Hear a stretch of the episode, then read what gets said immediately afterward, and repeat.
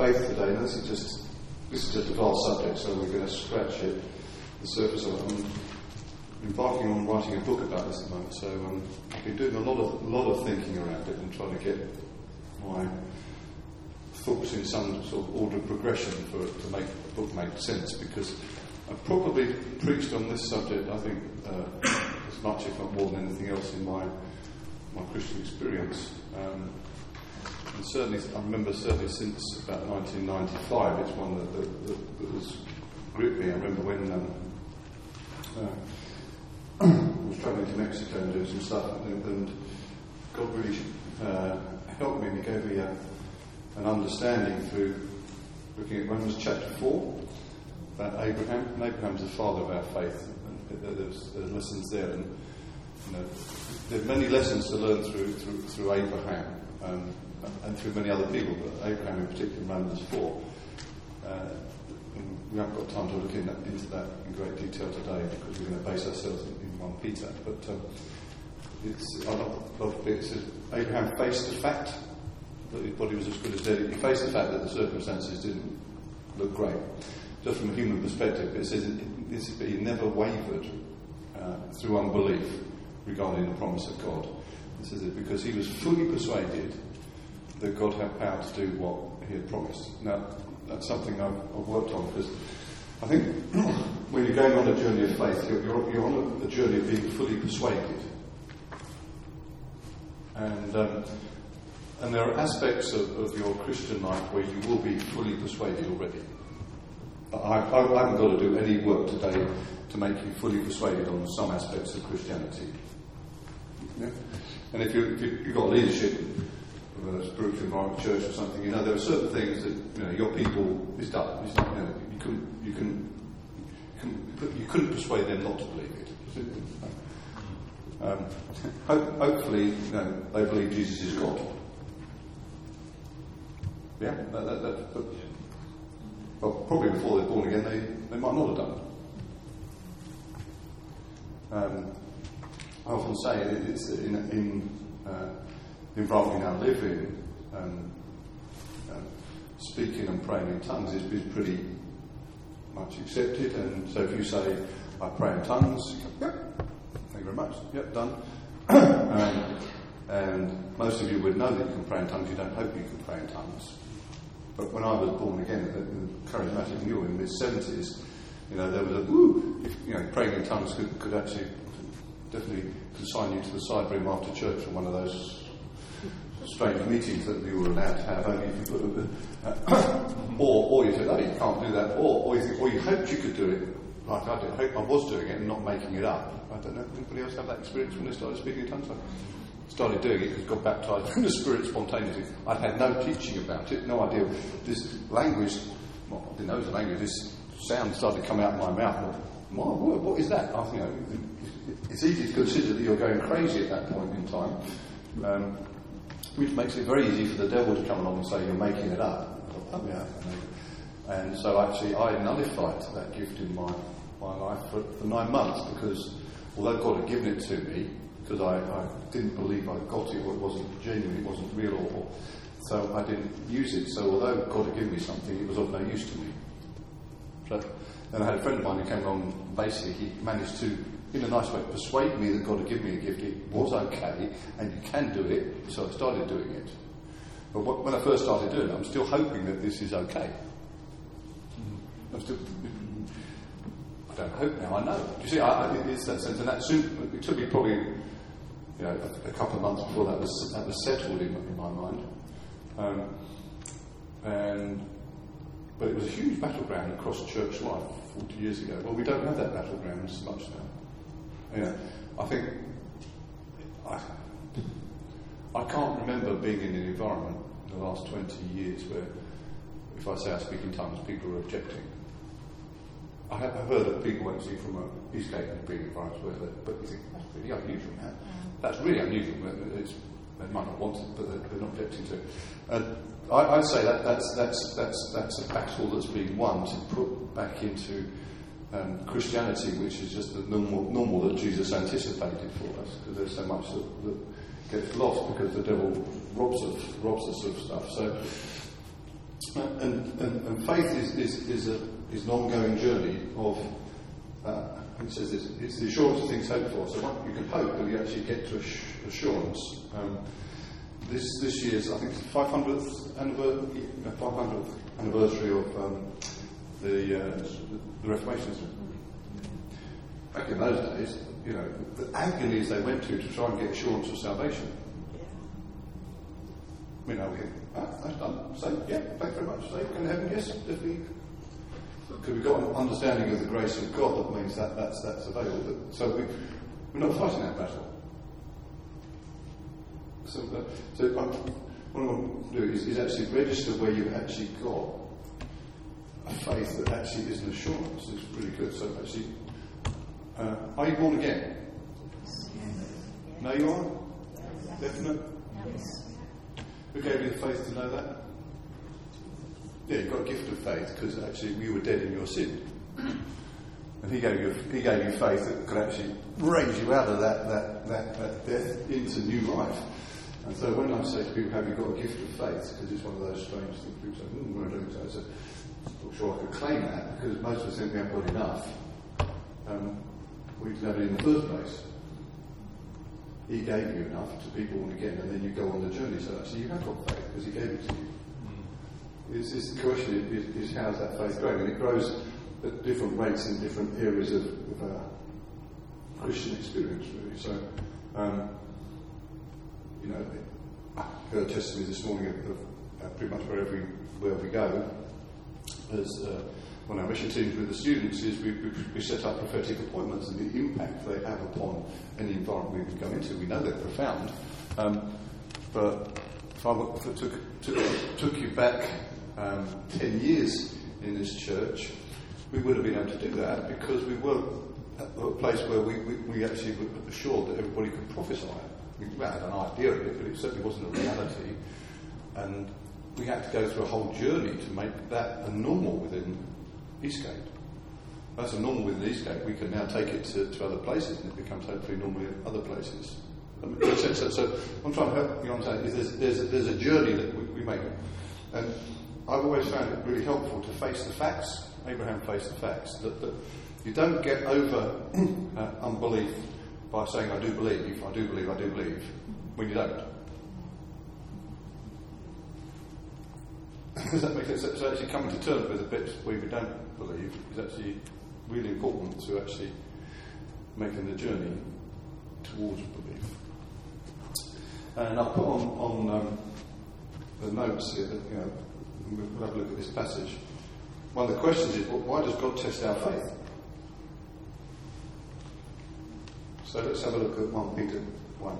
So what I want to do in the first bit of this um, is sort of basically have a look at this, and then I want to actually go through what I think are 10 key uh, uh, pointers of how you grow in faith. So we'll have a look at the first bit, and then the second part we'll, we'll talk about how in, in, um, practically you can grow in faith, and then we'll have a, a bit of a sort of a, a finish off with receive, receive from God, um, where He can give you a gift and He can stir you up and you'll faith. So hopefully by the time you leave this place, in the next couple of hours, you will grow in faith. Is that all right? That will happen. Good, it will happen. no, because it's going to happen. Um, so, let's have a look at 1 Peter 1. Uh, says, Here's something I got, got a new iPad last week, so I'm having to learn how to do it. It's the upgraded model, but I'm still mm, learning how to use that, mate, because the older one was easier to use, but I knew what I'm doing. That's another too. So, so hopefully it'll stay on. but uh, I'll have to get it back on, but it turns itself off now and then. But it's, that's, that's another little illustration. When, when, you, when you get an upgrade or something, usually it seems less useful than what you just had.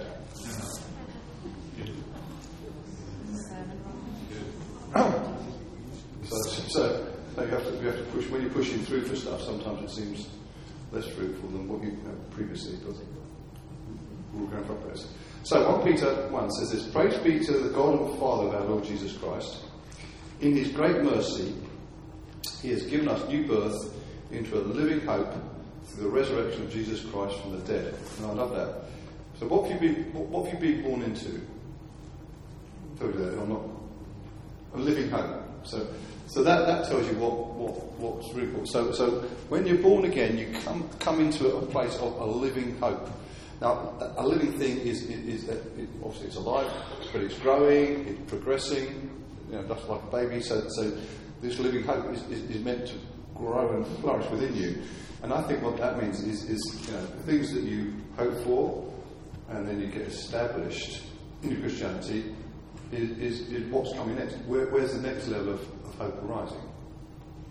Because that living hope will keep going. So, what are you hoping for now? Which is why things like um, dreams, like we've done with the dream journey, actually, that's really activating people to think, oh, actually, there's more.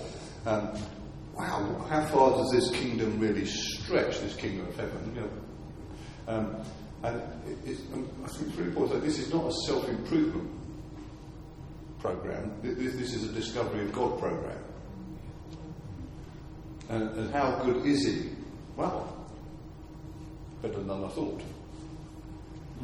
How loving is He? Well, actually, wow, even more loving than I thought, because you get it says that Bible tells us that we might have power to grasp how high and wide and deep is the love of God. Now, when people meet the God of power, they actually understand his love in a greater way. So I would suggest to you the guy I talked about on the streets of Inverness, whose wrist don't hurt anymore, because he had a power encounter with the living God, now has a great understanding that God loves him. And the guy, you know, with his, with his cancer, had an encounter with God, and in that, you know, his pain disappeared. Um, and he, he, something I read, his, his understanding of the love of God has been enhanced by his encounter with the power of God. And, and love and power are, always put together. And I think it's the same. You know, it says this that love always hopes. So our hope always needs to be alive. Who's going to try and rob you of your hope? The devil. How will he do that? He'll try and get you to focus around disappointments, fear. There's all sorts of things that are enemies of our faith, which we'll have a look at as well as we go forward. So, so we've got we've been born again into a living hope and into an inheritance that can never perish, spoil, or fade. So not only have you got a living hope, but you've got an inheritance which you can spend. So when you come into an inheritance, it's not about whether you've died, it's about whether somebody else has died and you've just come into what they've earned. Which is true. So, so, so how much did Jesus earn for us when he paid the price on the cross? So, and there's a discovery there of, of, of how large the inheritance is. Um, and again, lots, we've heard we talk about this, but the parable of what's called the prodigal son, I prefer to call it the good dad, is that, that both sons were given their inheritance and both squandered it. But one squandered it by not using it.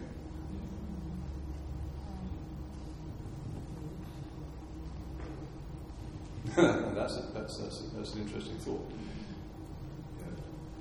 The younger son squandered it in more obvious ways. The older son squandered it by not recognising he got it, by having a bad attitude to his dad. And even that continued. So actually, who, who, who started to benefit from the inheritance the quickest? The younger one, the prophet said. Actually, the younger one's the guy who actually comes in. The tragedy of that story is the older brother. Now, what I find fascinating is, is that most Christians have sympathy for the older brother in that story. Just examine yourself. So, go through that story. Say, hey, yeah, yeah, that's definitely not fair.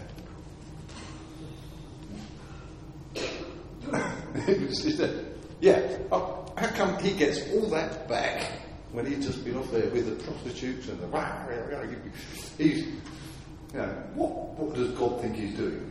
Blessing that person who's mucked their life up with drugs, da da da da, and there they are, praying for the sick and they get healed.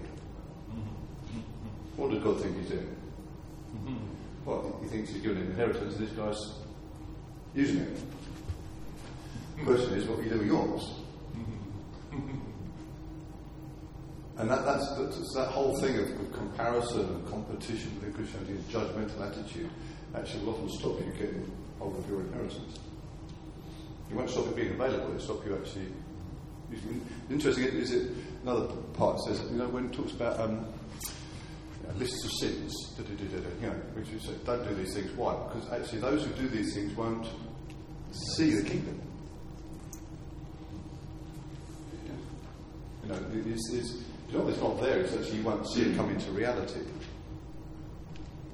didn't say I haven't given you a kingdom, actually, but actually you won't see it in reality. Because um, there's all sorts of things that can distract us from seeing the reality of what God has made available to us. so this inheritance is kept in heaven for you. That's not bad. Now, it's kept in heaven for you. Now, we could, I think in the past I would have thought, okay, that's good, that's to look forward to when I die.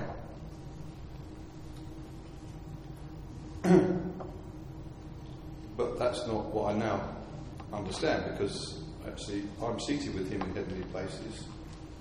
So, so what I have, it's, it's secure and it's not dependent upon my human circumstances, but actually I can pray for your will to be done on earth as it is in heaven. So actually I'm appropriating what's available in heaven and bringing it to bear on planet earth without worrying that it's actually going to perish, spoil, or fade. That means I've always got more available to me. And this was really important. Actually, a number of years ago, when I, I used to go to Mexico, um, and you know, seeing all sorts of things happen, including people being raised from the dead and uh, paralytics, and, and the power of God just breaking out wherever I was. Um, I need to go with, with my mate Ray Lowe and various other guys.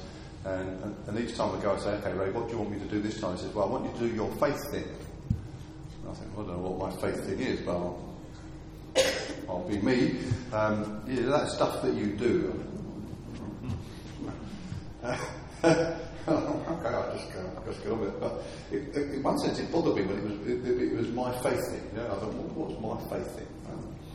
Once I realised I've got a gift of faith, I knew what I was talking about because I, it, it wasn't that I'd earned it, it's just I'd been given it, but actually I knew the source of it, which is a gift. I know it's coming out of heaven then I can always go back to, for more because it never perishes, spoils, or fades. So if you've got a gift from heaven, you've got access, it's, it's an unlimited supply that you've tapped into. You know, if you, you, think of somebody like Shawn Bolz, you think, where does he get that stuff from? How does he do that? Tapped into heaven and he's just pushing the boundaries. I love seeing it because, you know, the first time I saw him really pushing some of those boundaries out, wow. Um, and he was really nervous, and he's very humble about it, but actually I see, actually now, those sort of things, good. His normal is, is actually kind of not our normal, is it? Mm-hmm. Well, many of us know Julian Adams. You know Julian? Yeah. Julian is normal. But beyond what our normal is, what have they got? Gift. So can I aspire to that? Can I, can I, can I e-give desire spiritual gifts? I can. So I need to. Because it's not that I'm trying to get something that's already available, I'm just making hold of what already has been made available. It says this that, that this inheritance is kept in heaven for you, who through faith are shielded by God's power until the coming of the salvation that is ready to be revealed in the last time. In all this you greatly rejoice, though now for a little while you may have had to suffer grief in all kinds of trials. So, how many of you face any trials? Every hand should be going up now because that's important. The Bible tells me is every day got trouble enough of its own. So, yeah, there's a, there's a, there's a regular supply of trouble. Um, I don't know if any of the rest of you did, did, did, did the silly thing I did when I was young. You know, I was reading all sorts of books you know, about you know, um, oh, there's revivals in Cambodia, you get, you know, Jackie Pullinger, you've got Run Baby Run, you've got all these people doing amazing things and, all sorts of things, and, extraordinary, extraordinary stories, and then, then think coming out of China, and you think, oh man, they, you know, they've got stuff going on there, what's the secret? And somebody told me the secret was persecution. I thought, oh right, I need a bit of persecution. Anybody else have that? The secret was, the secret was that they were persecuted, so they really had to believe. Did anybody else get this stuff? So, so, so what, what, what you Western Christians need is a good dose of persecution, because that'll really sharpen you up. Okay. oh, it, it can't, I can't say it was a wholehearted prayer, but I'll come up. bit persecution, not too much, if you don't mind actually, yeah, I it, actually, that's stupid. I don't live in their context. I, I, don't pray at persecution, you know. It says actually pray that peace might be around. Mm-hmm. You might preach the gospel. There's nothing magic about persecution. But what you do find is people who extraordinarily overcome it with faith in the, in the midst of persecution. They're an inspiration, but they're not an inspiration for persecution, they're an inspiration of faith. and, uh, uh, uh, Bible tells you there's enough trouble every day. Don't need to ask for more. Kind of silly to ask for more. But when it's coming your way, what do you do about it? Now, does God send it? Uh, well, sometimes, sometimes not. It, it, comes in all sorts of ways. So that's the idea that, God sends all our trials. I don't believe. Does He allow them? But actually, does He send something? Yeah, I do believe. Because I, I, believe He knows what He's doing. I don't have to believe He, he sends sickness. Um, um, but I do believe if he disciplines his kids, what it says, if you're not disciplined, you're not a child. So, so he's got ways of doing it. Um, and so rather than get bothered by the source of the trials, I try and learn the lessons of the trials. But that's, I, am and early on in my Christian life, I realised that God's a really good teacher because I found myself going through some similar circumstances that I'd already faced before. I don't know if you've ever had that. And think, so I, I prefer to learn the lessons first time round. So, so I call it, okay, God, what's going on here? What am I learning? What, what, what's going on? What, how do I grow in this? I, I would recommend it as well, because if you don't learn it, you've got to be quite capable of bringing it round again. Or allowing it to come round again. Because he really does want us to learn. Because it says this, okay, in verse 7, about trials. These have come so that the proven genuineness of your faith, or, or this is this is a sort of slightly uh, this is the newer version of the NIV, and they updated it. The older version says that the, your, your faith may be proved genuine. Um, the, the proven genuineness of your faith, of greater worth than gold, uh, which perishes even though refined by fire, may result in praise, glory, and honour when Jesus Christ is revealed. So a number of years ago, I thought, well, what, what, what does genuine faith look like? And I think that's a really good question. and um, one time when I was in Mexico, I, I, um, I bought some uh, some rocks home with me because um, they've got a big mining industry over there and I had to be visiting the place. And um, these rocks sure look like gold. And they were really cheap. so why are you laughing? Sorry, was it? Fool's gold, yeah, they were fool's gold. I actually knew they were fool's gold, but, but, but it was it was a sense I bought some fool's gold, and I've still got them home because they look actually really impressive. They look like they look gold, they're shiny. Um, and now, if, I genuinely believed that I was getting gold cheap in Mexico, I'd have been going back and forth to Mexico a lot, stashing it up. what would, what would it be like if I said, I've got my retirement sorted? It's all covered. Don't lose where I've got this. Boxes in my loft full of the stuff that I need. and I come to come to come to retirement and I say I need to cash this in now and I take it to somebody and they say that's not worth a lot. What would I be? Literally a fool. Because something, it could look like something, but if it's not, have the same worth. What, what, what needs to happen for, to know that that's not genuine gold?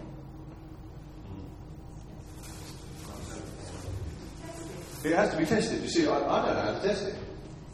I can easily take it, but actually there are tips. So people, people know how to test that to find out whether that's a genuine thing. And what I want to tell is God knows how to test your faith, so you've got the genuine article because He doesn't want you to be left with false faith.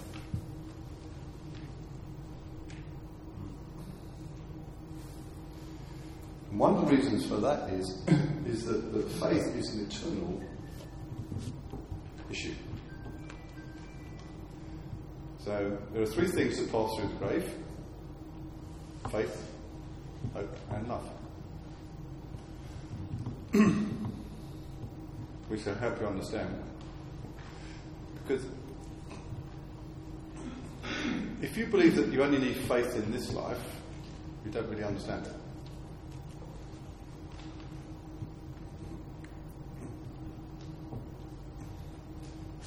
And this is the goodness of, a, of the Father, that He will test your faith so that you've got the genuine article, because He wants you to take that with you. Because I believe that's part of your reward. How many of you are going to know God when you get to heaven? Yeah? How many think there's going to be more to discover? So you'll get, you'll, you'll get the eternal. How many of you like a good head start? that, that's the opportunity that this world provides, is a head start in, in, in understanding who God is and making him expression on planet Earth. And what I'm going to do is, is hopefully over the course of this, this short time with you, understand that, that faith is basically your connection with God. How many would, how many of you would say that you, you, you've had not just a greater understanding, but a greater experience of God the healer in the last 10 years. Oh, so you've discovered some more of who God is. That's faith.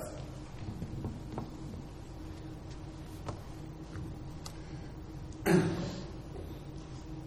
I want to say, I want to go, what, what is genuine faith? Is actually genuine connection with Him. And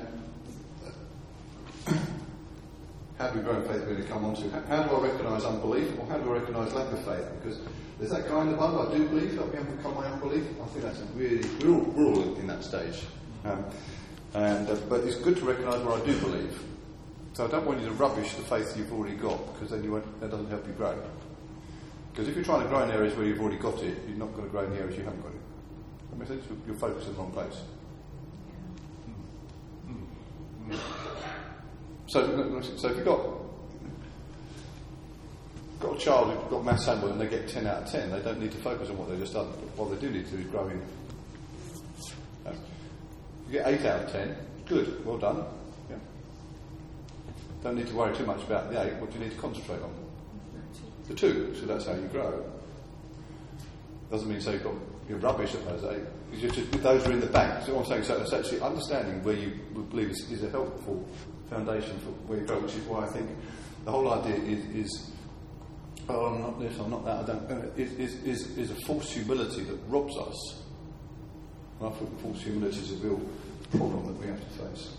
So, okay, so, so your, your faith is going to be tested so it can be proved genuine because it's of greater worth than gold. Yeah. So I, I, come across people, and this is particularly true when it comes around to praying for the sick. And I think it's, it's that's one of the big challenges where, where faith is, is currently being tested. Um, and hear me right, this is not a judgment, but it is an observation.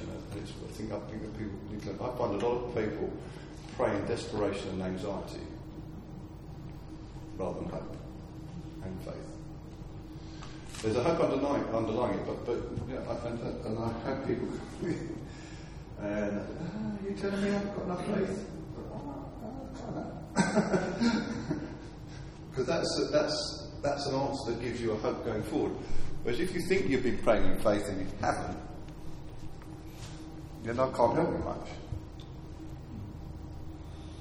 Um, I only see that Jesus gave one answer basically to why people don't get healed is, is, is, that somehow we haven't got enough faith that our connection with, with God is, is, is not being sufficient in that situation to release heaven on earth. Um, now, a lot of people don't like that. So, and I'm, you know, it might be a little bit simplistic and all sorts of stuff because actually I'm understanding. You know, but, you know, yeah, people can be sick because of demons, but obviously I, then my faith in that situation is I need to be able to discern that, which is discerning spirits. I need to, to, be able to hear from God, which is about faith, and then I just get rid of the demons, and then we go from there. But, that makes sense. But, but most sickness is not caused by demons. It's, it's physical, physical reality, and we live in a world that is afflicted by, you know, fallen nature. Um, so I make it my personal mission in life, and this is the mission of Eastgate, to, to grow in faith so that heaven is more and more expressed through my life and through this life, through this, this, you know, this church. Um, and one, one, one thing I love now is some of the students, they play a game. The daytime students, some evening students do, do as well. So when they come into Eastgate, they, they, they start to work out how far away they can feel the presence of God. It's quite interesting. So most of them do it as soon as they come over the rise. Then, so I think just it's not just because they can see the building. But anyway, um, and we have a couple in the church. Um, they were just coming back from uh, being away in the Easter holidays with their kids, and they'd been ill all the time they'd been away. And then, and they weren't thinking much about it. I'm just keen to get home. You know, it was quite a long journey home, so they're not feeling too great. Church has been, you know, sorry, you know, holiday's been a bit, bit that's a bit by, by not feeling well. So oh, I'm just going to get home. And I said, they, they said, didn't really realise it until they got home. But actually, they, they drove on that bit later, got from there. They said, if they drove a mile the A2 past Eastgate, they felt better. now, wasn't that, that, it wasn't they were looking for it, it's just they, they, they suddenly realised it. And it happened to both of them. Hmm. Oh, that's kind of cool, isn't it? Because what, I, what makes me think, oh, actually, we're starting to get a bit feminine out of there. Mm. The people are, are, are coming into our sphere. Mm. Most of us know how to create an atmosphere, don't we? Mm. You know how to create an atmosphere? Yeah, everybody does. You can do it.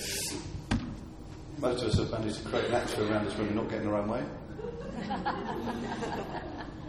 You know, you can tell, can't you? I bet, and I bet you know how to do it. Hopefully, you don't do it very often, but, but you, you, you can, most people can, can, can, can portray when they're not happy. And, you know, and you, have ever walked in, have you ever walked into a room and you're thinking, ooh. You know, you, you, got, yeah, ooh. Nobody said anything. You just, just, you, you feel it. You just entered into an atmosphere. Now, what happens to you in that atmosphere? You, you tend to shrink down to adapt to it, and you no, sticking me up here. or maybe you're the brave one who's going to ch- change the atmosphere. We, we, can change atmospheres, we really can, and I think faith is, is, the thing does it. So, your faith is worth more than gold. So, raising a child from the dead and giving, giving her back to the mum you can't buy that.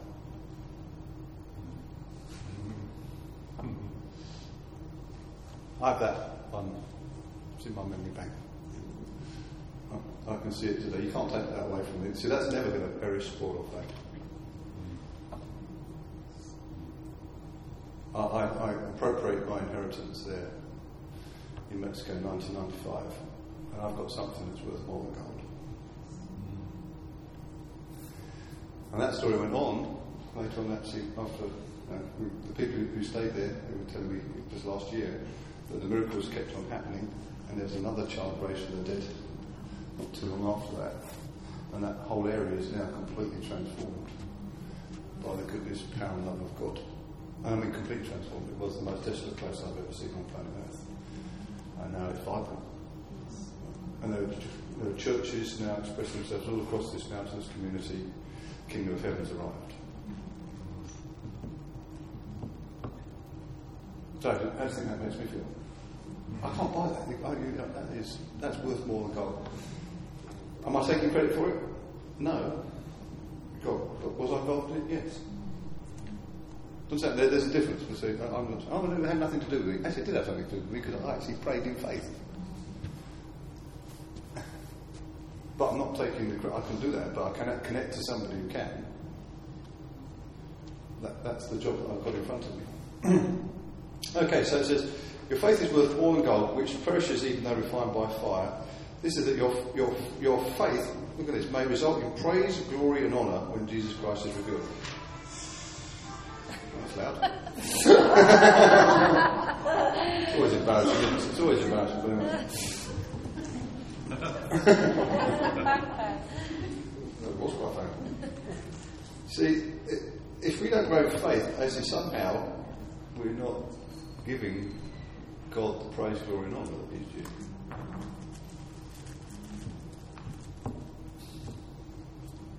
Do you think God gets glory and honour when miracles happen? Yeah, there's good. Good. So though you have not seen him, you love him, and even though you do, see, do not see him now, you believe in him and are filled with an inexpressible and glorious joy. Isn't that beautiful? A glorious joy. For you are receiving, in one sense, the goal of your faith, the end result of your faith, the salvation of your souls. So, what's, what's, what's the result of genuine faith? What's salvation of your souls mean? Because that, that's, that's an interesting, because we can have a very limited view of what that means. But if that's the word sozo, whatever it is, which actually is, I looked up, um, that is the whole well-being. That's your, what, what, what, what you're achieving with your faith as you connect to God is actually God is releasing into your life His shalom, His well being. The salvation of your souls is, is not just, I've got a ticket to heaven.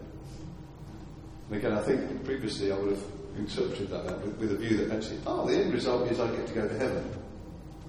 No, the, the, end result is actually here and now I get the shalom of God, and then that, that journey continues with me through into all of eternity.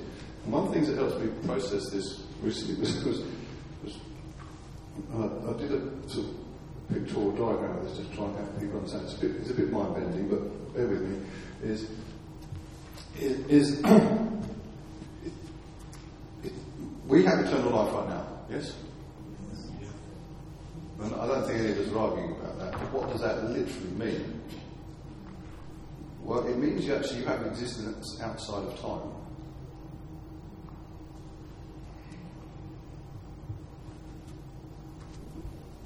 Because eternity is not a long time. Eternity isn't a measure of time. Time, time, time is a measure of a limited quality.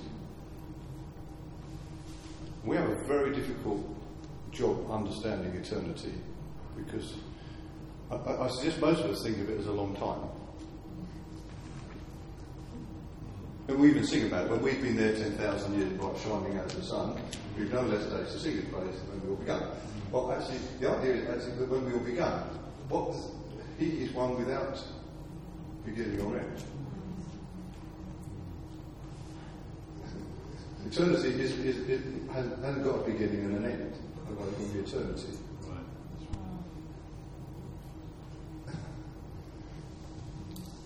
It also would be eternity if it had a beginning. That make sense to you? I know this is a bit. How you get it? And what I describe is that we, we, we live in a temporal reality. We, we, we live in time. We literally do. Um, but what's fascinating is, is, that I remember in, in the, the, days when I did A level physics, you know, we had three dimensions and we were toying with a fourth, you know.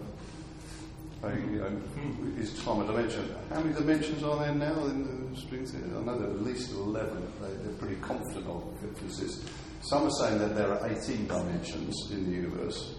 I, I, now, I have no, I'm, a, I'm a scientist, but I have no idea what they're talking about.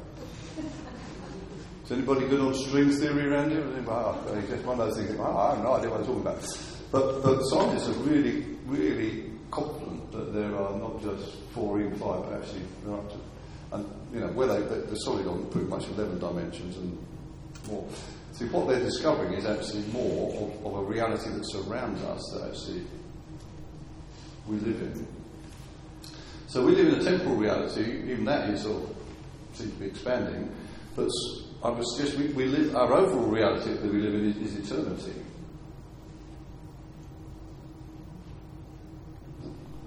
So we live overall reality which actually has no beginning or end, so even, even trying to describe in a picture isn't correct, basically.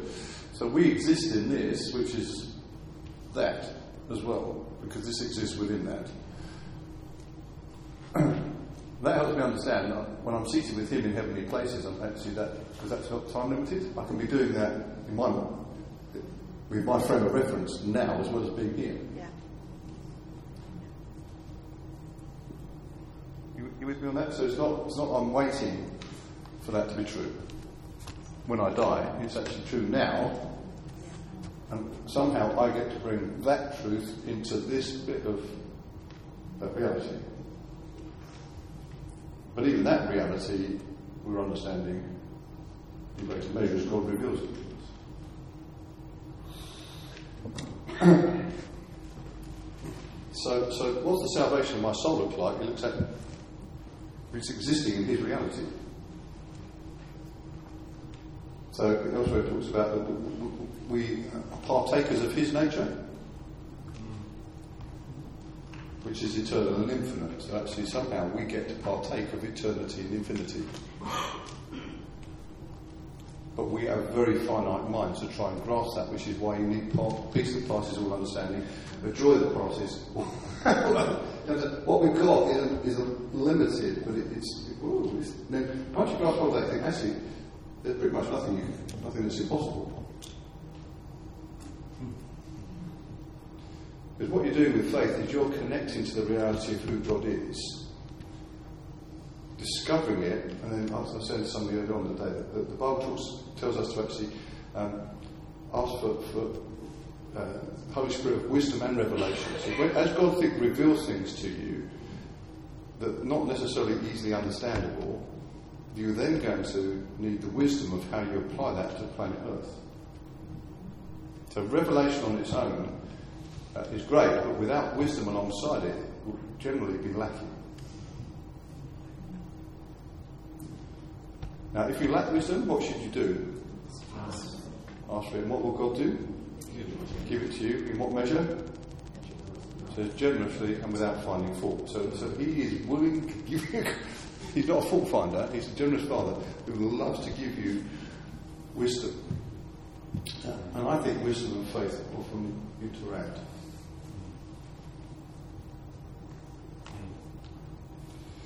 So how do I recognise unbelief? Because I think that's quite important. Um, generally, generally I, I, I say is usually the contrast to, to, to belief. So, the fruit of the Spirit are a good indicator of where you've connected to God. Love, joy, peace, kindness, patience, gentleness, self, righteousness, self-control, all those things. Um, so, if you've lost your peace, what's just happened?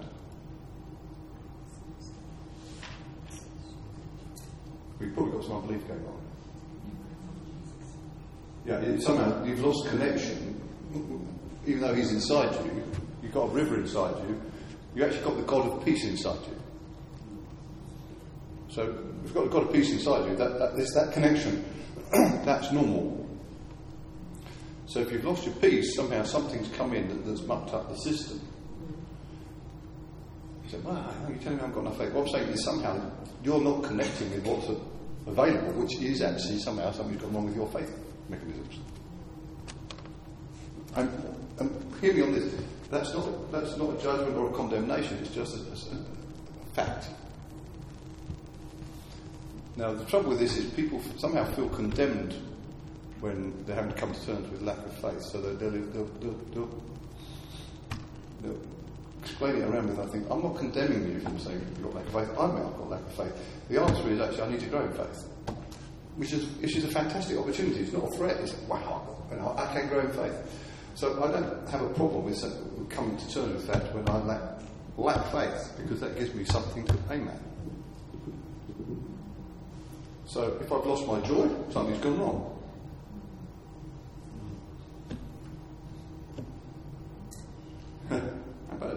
Patience.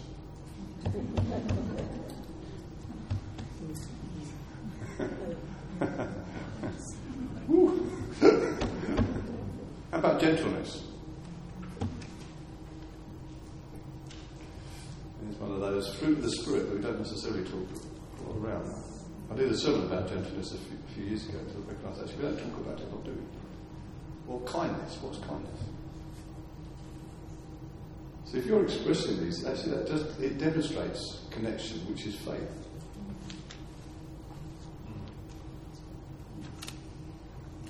And it's a mistake to think that, that, that the only expression of great faith is, is amazing miracles and healing happening at my, my hand.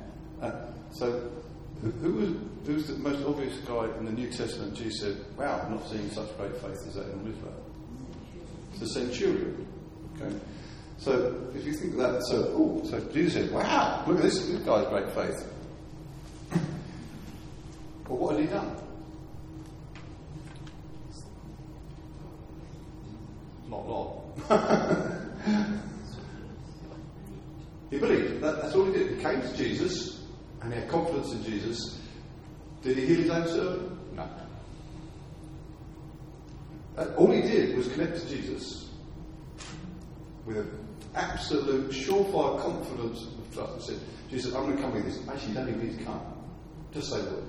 That's what Jesus said. Man, this guy knows who I am. That's what's going on. Jesus said, well, he really knows how this works. Because he knows I've got spiritual authority. That's what he said.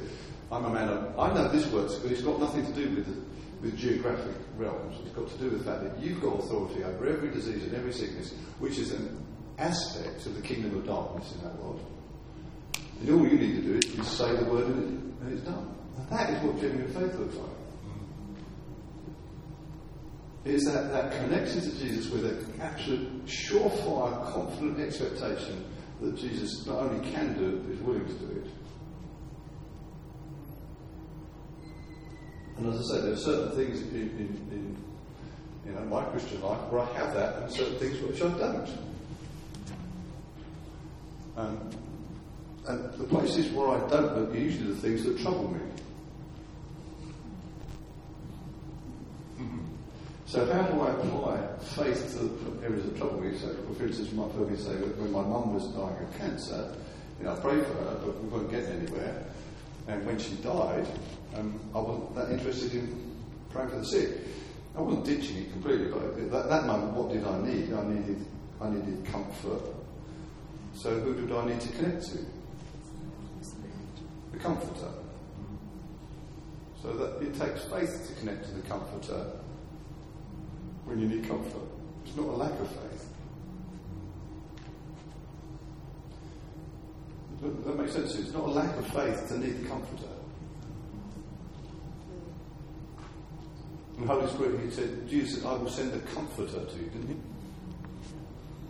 So that, that's not a lack of faith, but what will the comforter do to you? He'll restore you back to a place of peace and hope and love, joy, kindness, even in the middle of the most difficult circumstances. So great faith is not just about doing miracles, it's connecting to God in whatever circumstance you find yourself. And anybody can do that any day, any time. So every day is an opportunity to grow in faith. That's what I think. Every day. Every day's got enough trouble in its own. Woohoo! Opportunity. Having a great time? Opportunity. Keep growing. Because one of the challenges is when it's going really well, because you can think you don't need to connect to God's quite so much. It's all swoon along.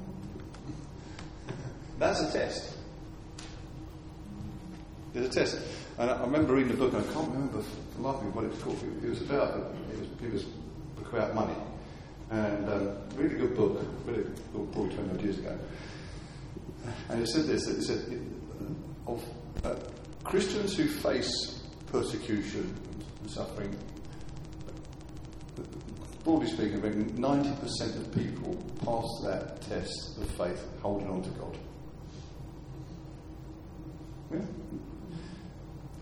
His observation, this guy said, 90% of Christians who, who, who face the trial of prosperity fail. Because prosperity can actually make you self dependent and not need the connection. An interesting trial, because not many of us would necessarily think that's a trial. At the moment, I would suggest that Eastgate's in this strange place, good place. Our, our test at the moment is, is how do we cope with abundance? we, we picture ourselves all happening around this thing. My goodness. Um, you know, we've got stories coming back from all the mission teams, miracles happening here, there, and everywhere. You know, we have multiple miracles here every week. It's not, not an issue. We're not striving for that. It's just our reality. Now we could think, ah, oh, well, yes, look at us, we're Eastgate.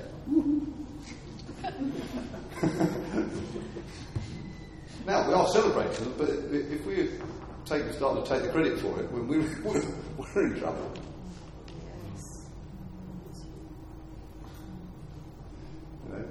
we start to build our formulas and our uh, and stuff, you know, not be funny. It's easy, easy to create Christian formulas and then market them.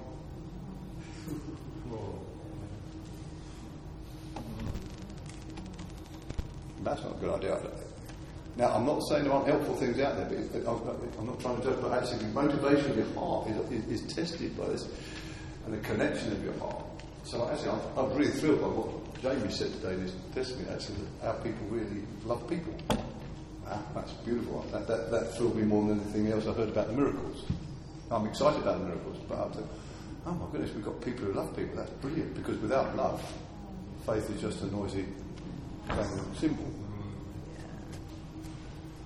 And I'm glad that, that, that our people are connected first of all to the love of God, and then they connect people to love. Okay, how's that doing? So, why does God test our faith? What's the result of genuine faith? How do I recognise unbelief? What is genuine faith? I think we've done those. Any questions about that before we do? If I give you a long break, I'm going to disappear into minute. I'm not going to get, down. Anybody need a loo break? I'm going to put around after that. so, now, so any questions about what I've just done before I switch on to the next bit? Because what I want to teach you is 10 steps to growing in faith.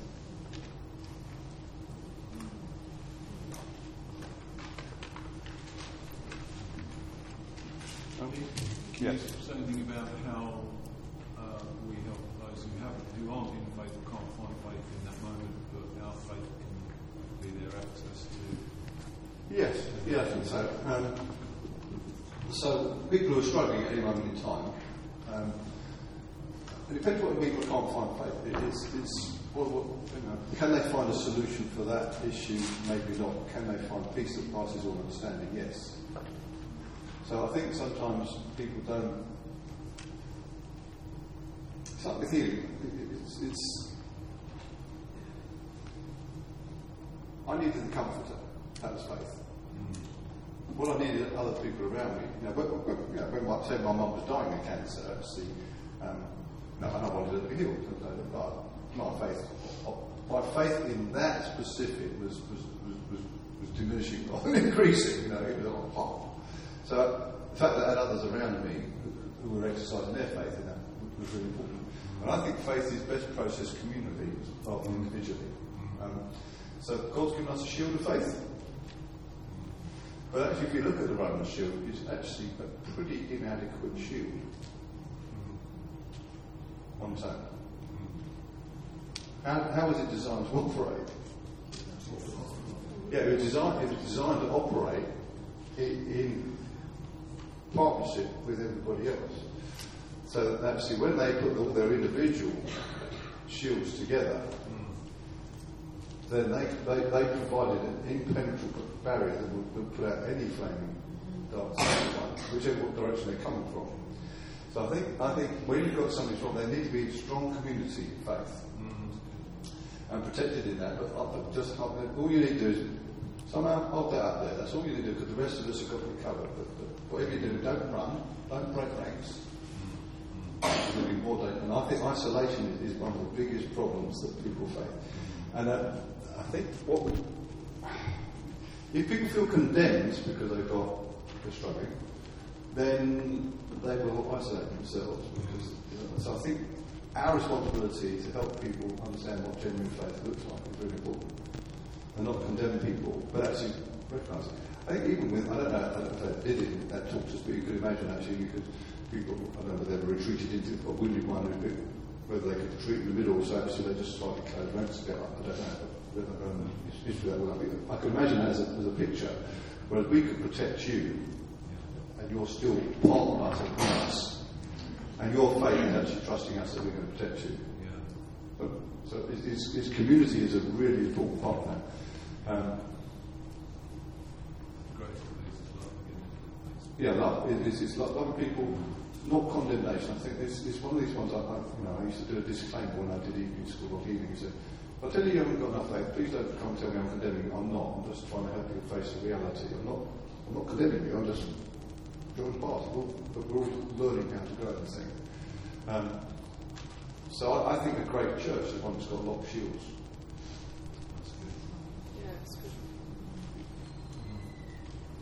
And you know what? That's, that was not a, a, a defensive formation. Solid. That's how they attacked. Sometimes think, sure, fact, that, that, oh, that's the way we protect ourselves. No, actually, that's also necessary going forward. You're going forward. You want to take enemy ground? Best place is your shield blocks come together. So the, the shield of faith is not just a defensive mechanism. It's how we take down the enemy.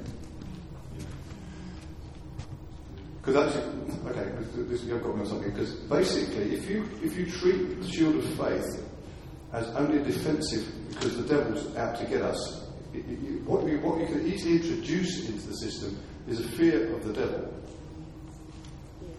who's more powerful than we are, and the only, only use our faith is, is when we're going backwards.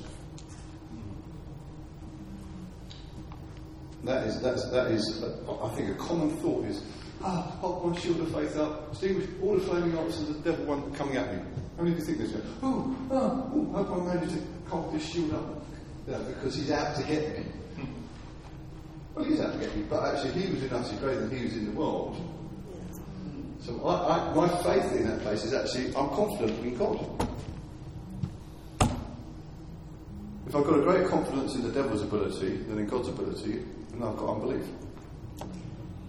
Which is actually like, um, it's why Revelation is an important issue. So, if I'm more convinced of the devil's ability to deceive me than God's ability to, to give me revelation, now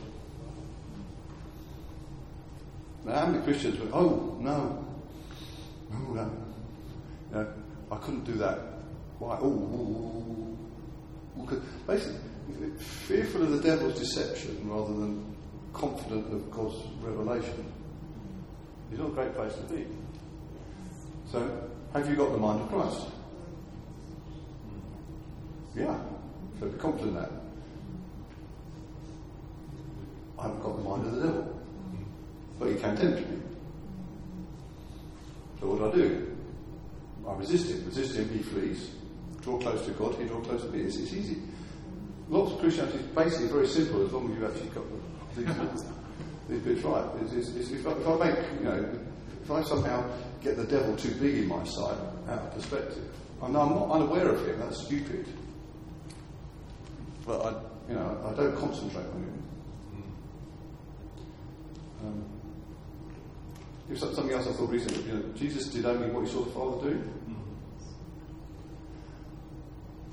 Which I find interesting. Now, did that mean he was unaware of, of the stuff around him? No. But when he goes to the Gadarene demoniacs, he's not thinking, oh, is he going to be tricky? Mm-hmm. You know, he just knows what the Father's doing, and he's completely confident in that. And one thing that I find quite, quite interesting, stroke frustrating, is where a lot of prophetic voices, all they can pick up is the bad stuff going on in the room. As if I find it fascinating. So, so, so oh, there's you know, ooh, there's a lot of people struggling here today. Maybe. Um, oh, yeah, there's, there's, there's, oh, there's a lot of fear in this place today. Yeah, okay. Uh, oh, yeah, I'm feeling, oh, there's a lot of people, they're in pain here today. I think, yeah, yeah.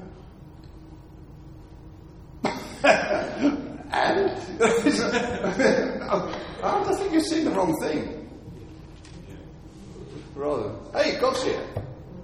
So, so when you've got, right, okay, prophetic word, it starts out, there's a load of you in pain today, da da da da da da da da da da going on. You go. Now, perhaps all those people are not in that place. Is they get to become spectators in, in a different party, I said, instance. So I think what will prevent it voice is when you discern that is how you apply that. Actually, right, okay, well, we just believe God's in there on this stuff, so actually, boom. Now, you can, I think you can identify stuff once you've got God rolling. Because God's here, God's here, he's, God's here, he's perfect love, ready, cast out all fear. Anybody fearful, boom, off it goes. Do you understand? It's just the way around the doing it. So I've been picking up on this week. So next week, um, next Wednesday, I'm doing a training here for, for, for our folks. I'm sorry, it's not. We might try and sneak in, but we might not let him. I should have, should have let it be known, but I'm too, too late, too far down the track. I'm, I'm doing a training on what I call reading the room. How do you read what's going on spiritually? So it's like even this morning, I thought, oh, what's going on there? Oh, right, okay, what, God, what you say? What I'm starting to read the room spiritually. What's God saying? What's God doing? I'm looking all the time for what God is doing. I'm not looking all the time for what the devil's doing. I'm not interested in that sense. I'm interested in people's lives. I, I, I'm not. I don't find the, I don't find much solution in, in seeing what the devil's doing.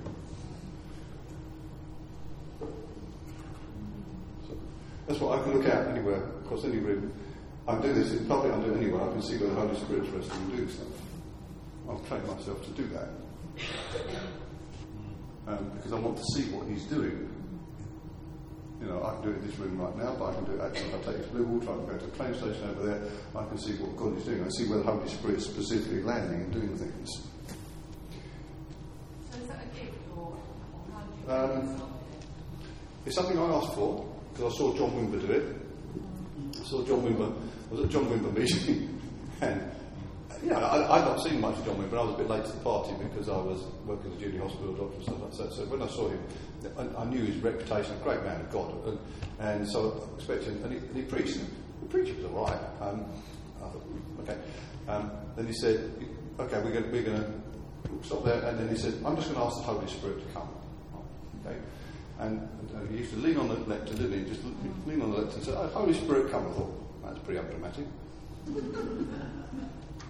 And so, this was in the Brighton Conference Centre, so I'm, I'm sitting there waiting. I think, yeah, and then, he's just waiting. Is it waiting and watching? He's waiting, and then he's watching. He's waiting, and I'm waiting. I don't know what I'm waiting for, but I'm waiting. I'm, and waiting. I thought, what is, and obviously, then, all of a he said, oh, oh, I can see the Holy Spirit over here. Well, at this point, my eyes come out the stalks. I'm thinking, I've never, heard, I've never heard anybody say this before. What do you mean you can see the Holy Spirit? So, so I'm sitting up on the balcony, so I'm sort of taking my glass off, rubbing my eyes.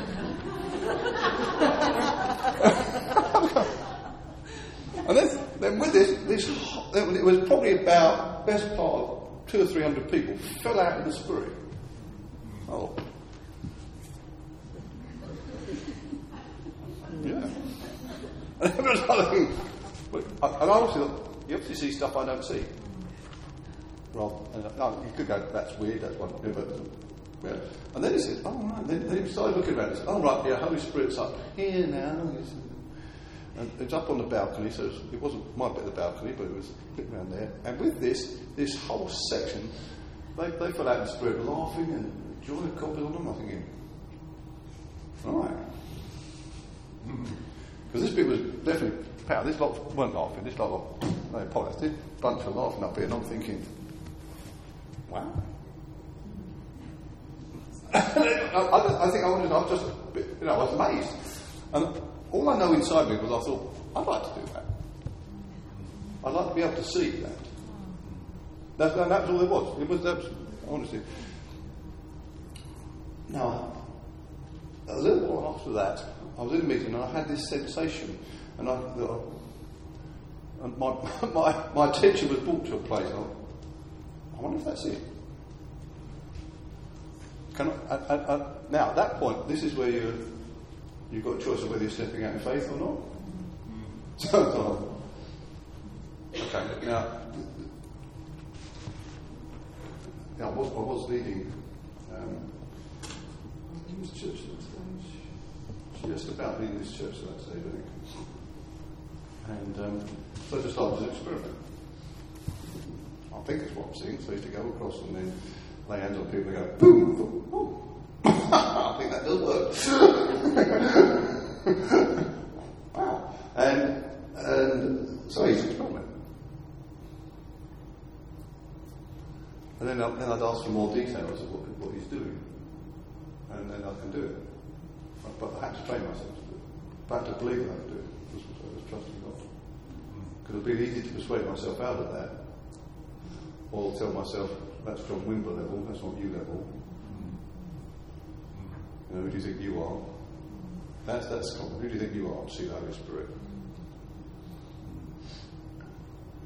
And I, I try and teach people this. And actually, more and more is actually, now, within the context of Eastgate, people can do this. But I couldn't teach people to do this for donkey's years. People say, how do you do that? Oh, I have no idea. In one sense, all I know is I asked for it. And then people say, what do you see? I said, I don't see anything. I just. I literally, I, there's nothing physical going on. I, I, so, Mr. Non at moment, Pete.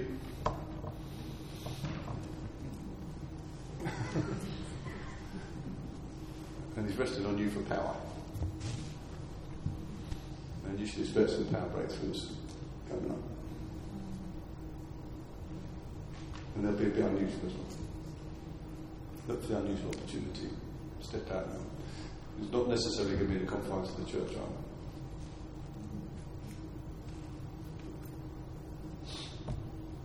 That's how I do it. I look, see, and then I think, okay, it gives me that, then I see if there's anything more. And I don't always prophesy of it. Sometimes I just interact, sometimes don't do anything, it just helps me.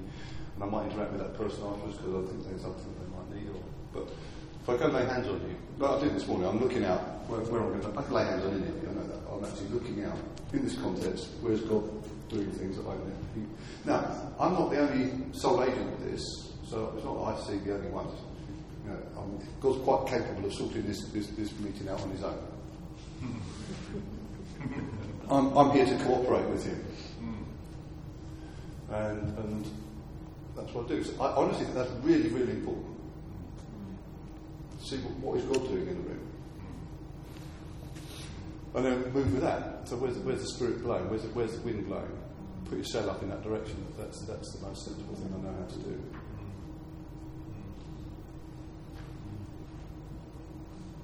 Yeah, Mark. You um, were referring to the gift of faith. Yes. Where do you see that line between the gift of faith that comes to us Yeah. and our need to choose to trust? Um, I don't think it is a line. I think I think it's it's a both end. So um, I think it's like if you've got a gift of prophecy, you still choose to prophesy. You know, this not so. I've got gift of tongues, I've still chosen to speak in tongues, and I've, I've trained myself to do it 24 7, so it's actually not as much a choice as what it, but it has been a choice. It's, it's now part of life because actually I chose to make it part of my life. Um, I think with the gift of faith, everybody's got, all Christians have got faith. So what does it mean to have a gift of faith? Well, I think, it, I think in my experience, there's two, there's two aspects to it, which is the gift of faith. Have you ever had one of those times where you're facing something and all of a sudden you're hit with a certainty that this is going to work? You know, I remember I had this with a friend at university, um, a good close friend of mine, not a Christian, but he was seeking, and, and he was asking all sorts of questions, and he asked me all sorts of questions that I didn't have the answers to. You know, that's what you do at university, come up with smart questions. But he was actually genuinely seeking. Some people, some people ask questions because they're just trying to catch you out. What happened with this guy? He used to ask me all sorts of tricky questions. I don't know the answer. A couple of days later, he'd come back with, with the answer to his own question. It's like, Jesus, one time he, talked to me about evolution and creation, uh, which is the way the old, of course, I've got cheesed off with talking about that. It, never made a blind bit of difference to anybody. Um, once I realised that it basically says in Hebrews 11 that by faith I understand the world was made at God's command. It's a faith issue, not a logical issue. so my friend Eric was, was saying, you know, I said, look, I, I don't generally do much about this. Then he came to me a couple of days later said, you know what? Christians can't believe in evolution, can they? Why is that, Eric? He said, well, in order to believe in evolution, you have to believe that death came before the fall, don't you? That's a really good answer. I wish I'd come up with that one. that, that, is, that is a genius answer. It really is a good answer. Oh, wow. I'll pass it on. You know that one. I thought, that is brilliant. But at that point, I thought, God's given him revelation. This guy's seeking. And at that point, with that, boom, I knew he was going to become a Christian. I had no doubt about it in my life. It was point of, it wasn't just a response to that. Something happened. And I stopped trying after that with him. I said, I said to him, Eric, just tell me when you become a Christian. That's what I said. So he goes, oh, I'm not sure I'm helping you. but I wasn't unhelping. But I, I, one, one Monday morning, this was in medical, first year medical school, and we're in the lecture theatre. There's 120 of us, and a pretty full lecture theatre. Eric wanders in, and in front of the whole year of medical school, hey, Pete, I became a Christian last night.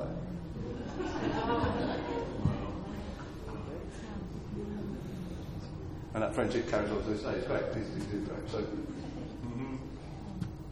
so I think, think you've got gift of faith, which gives you a certain. I also think there's the concept of a gift of faith which catalyses a whole environment to grow in faith. Mm. So it's like if you have a prophet amongst you, the whole level of prophecy goes up. If you have an evangelist amongst you, so hopefully, like we've had you know, the guys come amongst you, what you're saying is you go up levels. I think if you get people with gift of faith that's specific. Then, so I have a gift of faith, I know that. Which is why I told you, by the time you leave here, your faith will be high. Why? I know that works. And I'm not confident because I just know I've got a gift. It's like a Julian Adams comes amongst you, you know, you've got an expectation that your prophetic level is going to go for Shawn Bolz is coming. Do you understand? Because those are gifts that are amongst us to equip the church. So I think a gift of faith is there to equip the church to rise up in faith. And I think it has that broad general aspect to it as well as specific aspects to it.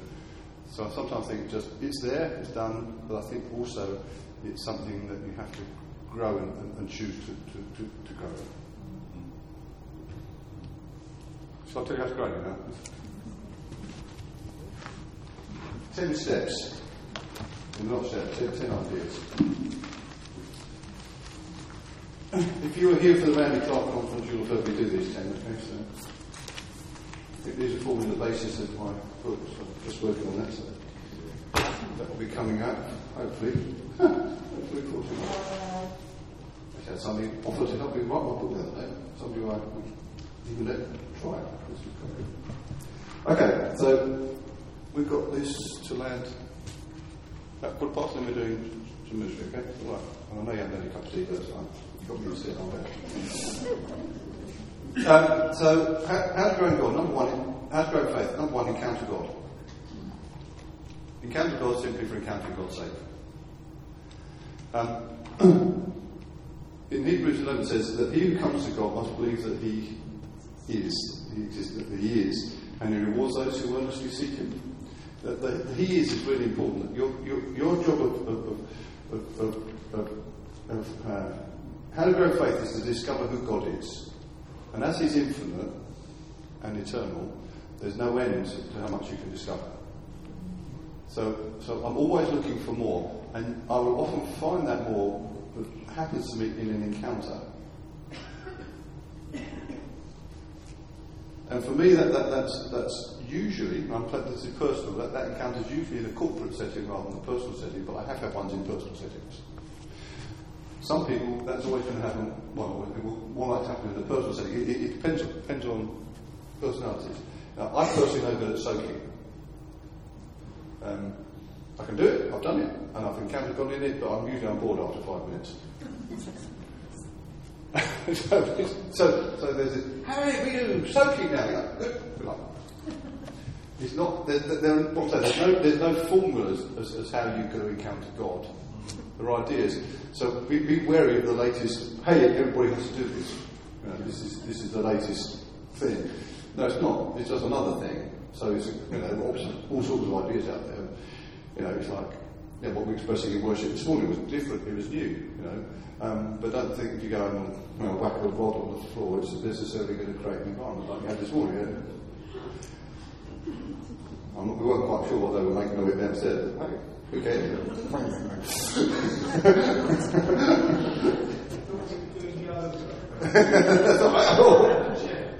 they, they thought we were doing yoga. Yeah. Oh, good.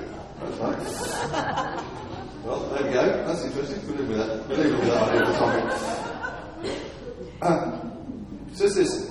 It says, my, my message, in 1 Corinthians 2, my message and my preaching were not with wise and persuasive words, but with a demonstration of the Spirit's power, so that your faith might not rest on human wisdom but on God's power. I need to encounter the power of God to go in faith. And I've had all sorts of extraordinary encounters with God. I remember one time I was praying for somebody else at the Newfrontiers conference, leaders gathering, and, and God caught me completely unaware. So, as if I, I was here praying for somebody there, then the power of God lifted me up and threw me through the air, and I landed back about here. I literally went over the Rosa chest, I landed on my back, and it hurt. and I had the marks to prove it as well. I, I was lying on there, I think, hey, what was that about? So I was talking to God, I said, what, what, was that about? He said, and he said to me, I'm just showing you. I said, well, just show me what? Just, just showing you that I can. I thought you can. No, I, you uh, know, that, I didn't forget that. He could have told me that he's powerful Well, I'm praying for somebody else, but I, I know he's powerful in a different way. My son, when he was 11, we prayed for, he was glued to the floor for an hour and a half. I think you can ask him the other story. He said he felt like he was just strapped to the floor. I, I couldn't get him up. I'm trying to get him up. Because he was too long. No, I'm not. You cannot persuade him that God's not powerful. Why? Because he's, he's got demonstration of the Spirit's power that he experienced personally. He doesn't need any more reason for it than that. He said, well, what was that about? You met God. Yeah, what's the point? You met God. Guy had gold dust on his all. What's that about? You met God. God created something. They're demonstrations of his power to do whatever he chooses to do. um, faith comes from hearing, We already talked about that. But hearing is a continual relational concept. And, and so it's that sense, am I still in connection with God so I'm still hearing Him? So, probably the one example I tend to use most about this is, that Abraham heard, you know, from God to kill his son. But it was a good job he kept on listening.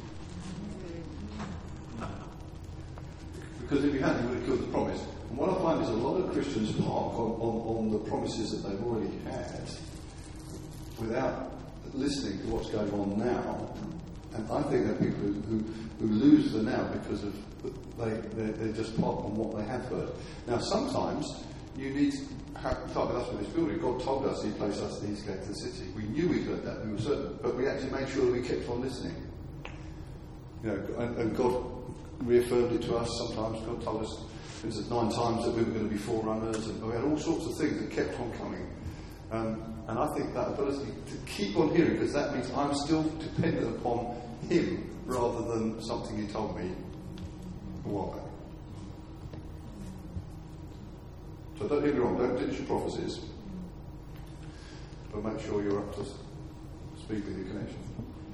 1 Corinthians 12 says it's a, it's a gift, so ask for it. Very simple. Don't say much more than that. Um, Luke 8.18 talks about listening carefully. It says, uh, basically, pay careful attention to how you listen. He who has, more will be given. He who has not, even what he has will be taken away from him. Um, the, the opportunity that's placed in front of people uh, as to whether they grow in it or diminish in it um, is dependent on the way that they interact with that, that opportunity. So some people will interact uh, with, uh, we have a manifestation of gold dust around here, some people interact with that with fascination, some people act, act with, that, with, with, ridicule. It's the same on the day of Pentecost. Yeah. On the day of Pentecost, some interacted with, with, with, with curiosity and others with ridicule. So who, who got benefit of what was there were the ones who are actually pushing in for it. They, they were being careful how they listen. And if you listen with, I, I would suggest, suspicion is not your friend. Caution is not your friend because they both have fear and, and bad stuff. Suspicion is often got some envy tied in it. So, um, so what you want to do is you want to listen with a view to moving forward, not, not, not putting the brakes on. You can listen to a healing testimony and you can be thrilled or offended. Offended that God didn't heal your mum, my mum, or thrilled that God's done it and that we were on a journey all the time. So the ability to overcome disappointment is, is really important. I think I've told you about with my mum, cancer, know, she died. Um, but before she died, she, urged me to never stop praying for the sick. And uh, you know, it wasn't fun, painful, and then nine years later, a lady turns up at a healing centre with exactly the same cancer that killed my mum. And when she goes in for her operation 10 days later, she has no cancer. I told that story around Nick Clark recently, and the lady, lunchtime, they, they, they said, oh, Sorry to disturb you, we need to introduce you to somebody. And it, actually, this lady's daughter, who brought her to the healing centre in the first place, she said, Thank you for still celebrating. And what you need to know is mum is still in great health. This is two years on, mum's in great health. Um, it, it, it's interesting. It has some, some interesting battles because when you're in the medical system or something like that, and they will keep testing you, right, rightly so, because there is a concern it's going to come back. So because of that concern, she still has to battle with the fact that God has really healed her. Do you understand? So, so, so I thought that's an interesting insight into that. But, but, the, but the daughter said, Thank you that you're still celebrating this in faith. And she said, Because not everybody in our environment is doing that. Some of them are reacting with it in terms of, Oh, well, we don't really know. Well, I do know. I, do, I, know God did something, and I'm trusting that that's going to. And I'm far more likely to, to keep hold of that by holding on to the good rather than letting go of the good. Yes. And I think there are some answers in that, which I haven't got time to go into, as why people their healing. Yes. We need to save that one for another day, okay? Or talking about the Roman centurion, we need to understand how authority works. And authority Heaven's authority is always given to increase freedom in an environment. Mm-hmm. Always. So, so freedom is increased by tearing down the works of darkness, but it is never increased by tearing people down. That, that makes sense, didn't it? Your authority is not being given to tear down, but to build up, it says. So understanding how authority works, but I have authority over every sickness, every disease, every work of darkness. And if I understand I've got authority, then actually I should just exercise calm authority. So authority is not, not demonstrated by volume or length of prayers or uh, getting a, a, massive crowd together. This, oh, yeah, give you this one. I don't often say this one, but um, it's quite common when people start out day school when they've got an, an you know, say relative is ill, he says, Oh, can we let down so we can all gather together and pray? I said, Well, why do you want to do that? I said, Well, we need to get everybody. I said, Well, why? I said, What makes you think that's more effective than you praying on your own? Or me praying? Why do you need a crowd? Because I prefer to have one person praying in faith and the crowd that are praying in unbelief. but it's interesting. How many of you believe that the more people get praying into a meeting, the more likely it is to be effective?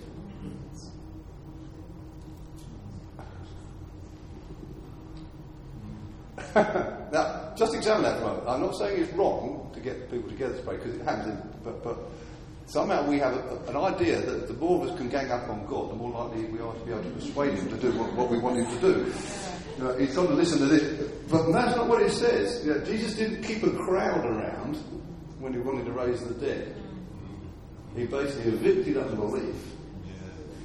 So what I do though is I say, hey, so what? I'll pray with you, shall I? Let's join together. And I get them to pray first and say, I'm going to join in with your faith, because actually you know what we're talking about. So we do. And I think we have to educate people out of this idea that somehow that Otherwise, I said, and also the reality is we'd, we'd, be doing that forevermore. We'd just be a, we'd be a problem based on, you know, organisation trying to handle everybody's prayer requests. Got that off my chest.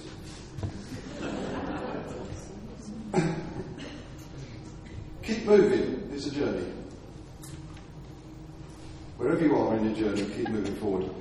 And what, like I said, David, is I believe you can move forward every day by connecting with God in how you need Him at that time, but also living out that overflow. And don't be frightened to face facts. Got a difficult situation, you might need comfort. Need financial provision, you need to meet the provider. Feeling a, feeling a bit down, you need joy. So things get on top of you, you need hope. Now, he's, he's the source of all those things. Now, what I'm saying is success is just keep moving forward. Once you go back, once you start going backwards, you're, you're, you're going to struggle. Forward momentum is really important. Um, overcome fear of failure.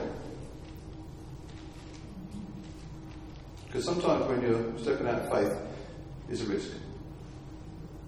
Often is, and I know John Wimber used to call spell faith R A S K.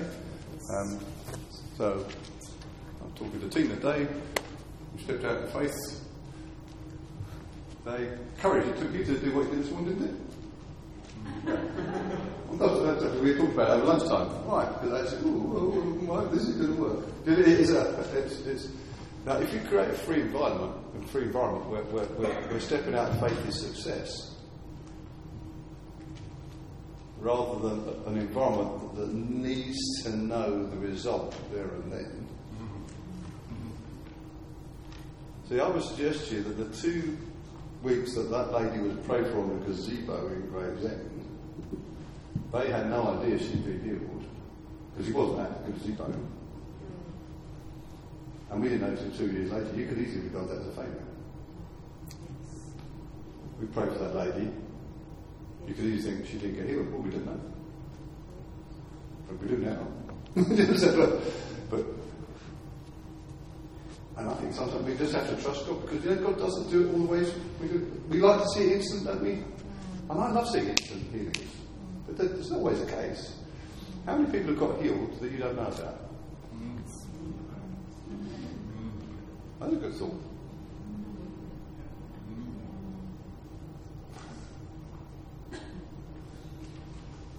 So if you, when you're stepping out of faith, it's success. Stepping out the boat. Now, that took great faith by Peter to step out the boat, didn't it? Did he fail? He began to sink, didn't he? Uh, you could be one of the other eleven thinking, knew that was going to happen. Knew that was going to happen. What did Jesus do? So come up here. Who learned to walk on, walk on water that day? Only one. Only one person learned to walk on water that day. Only one had that experience with Jesus.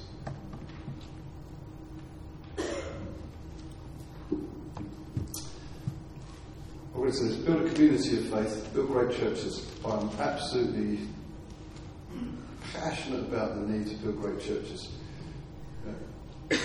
Here, we, we're looking at Harvestfield, you know, and there's thousands of people, you know, we, we, wherever we work at, we're you know, planning, you know, we're working out how to start second morning meeting. We're, we're just trying to get ourselves ready for, for, the, for the numbers. Um, and, you know, whatever, whatever size church you are, um, it's, not, it's not about numbers, but you do need to know how to build a great church to grow. Because there's hops out there. And I, I, hate the idea of people being born again into Christian slavery, as I call it. I want to create places where, where, where churches have got freedom in them.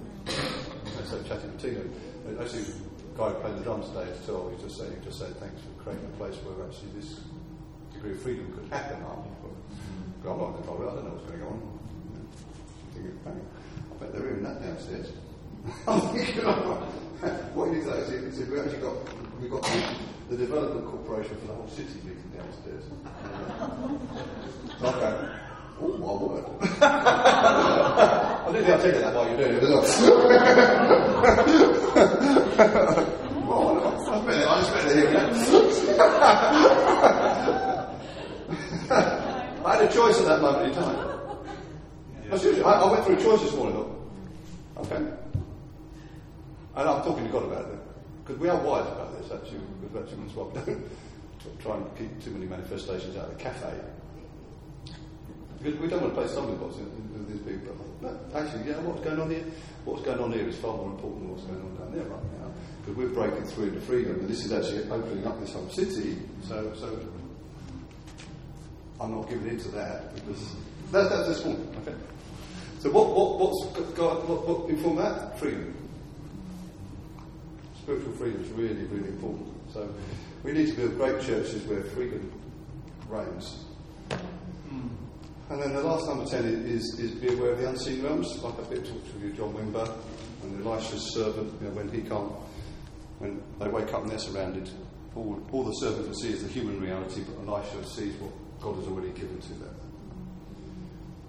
You know, see, Elisha didn't ask God to send his army at that, at that time. I think it's really interesting. He? he said, well, just open his eyes. You know, how much has God already given us? How much inheritance have you got? How much inheritance have you got? Everything. Have you seen it all yet? No. So what we need is our eyes opened to what has already been given. and I sometimes think we're actually asking for things that are already given. We've just not got the eyes open to see them. Yeah. I don't, I'm, not, I'm not convinced you can ask God to give you more authority.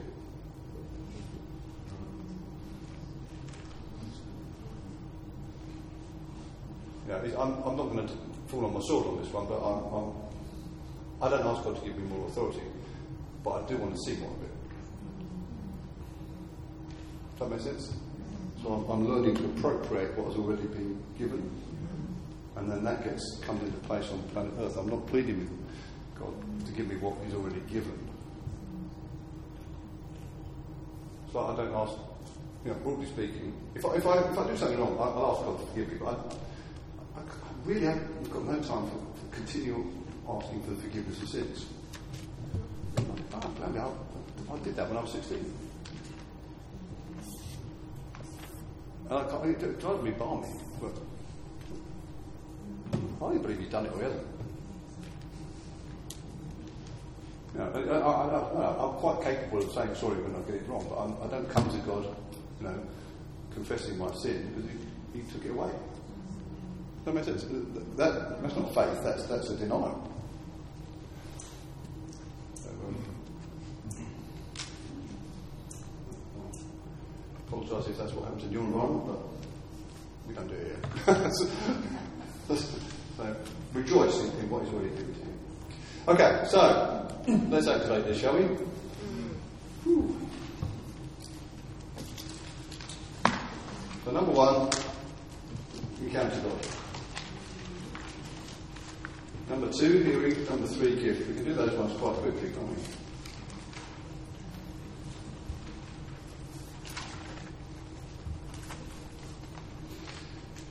Number four, listen carefully. so I want you to, where you, where you just, just, just put your stuff down and stretch out our hands. Just, just yourself in a sense of openness and ready to receive. Okay, if you want to go and lie down.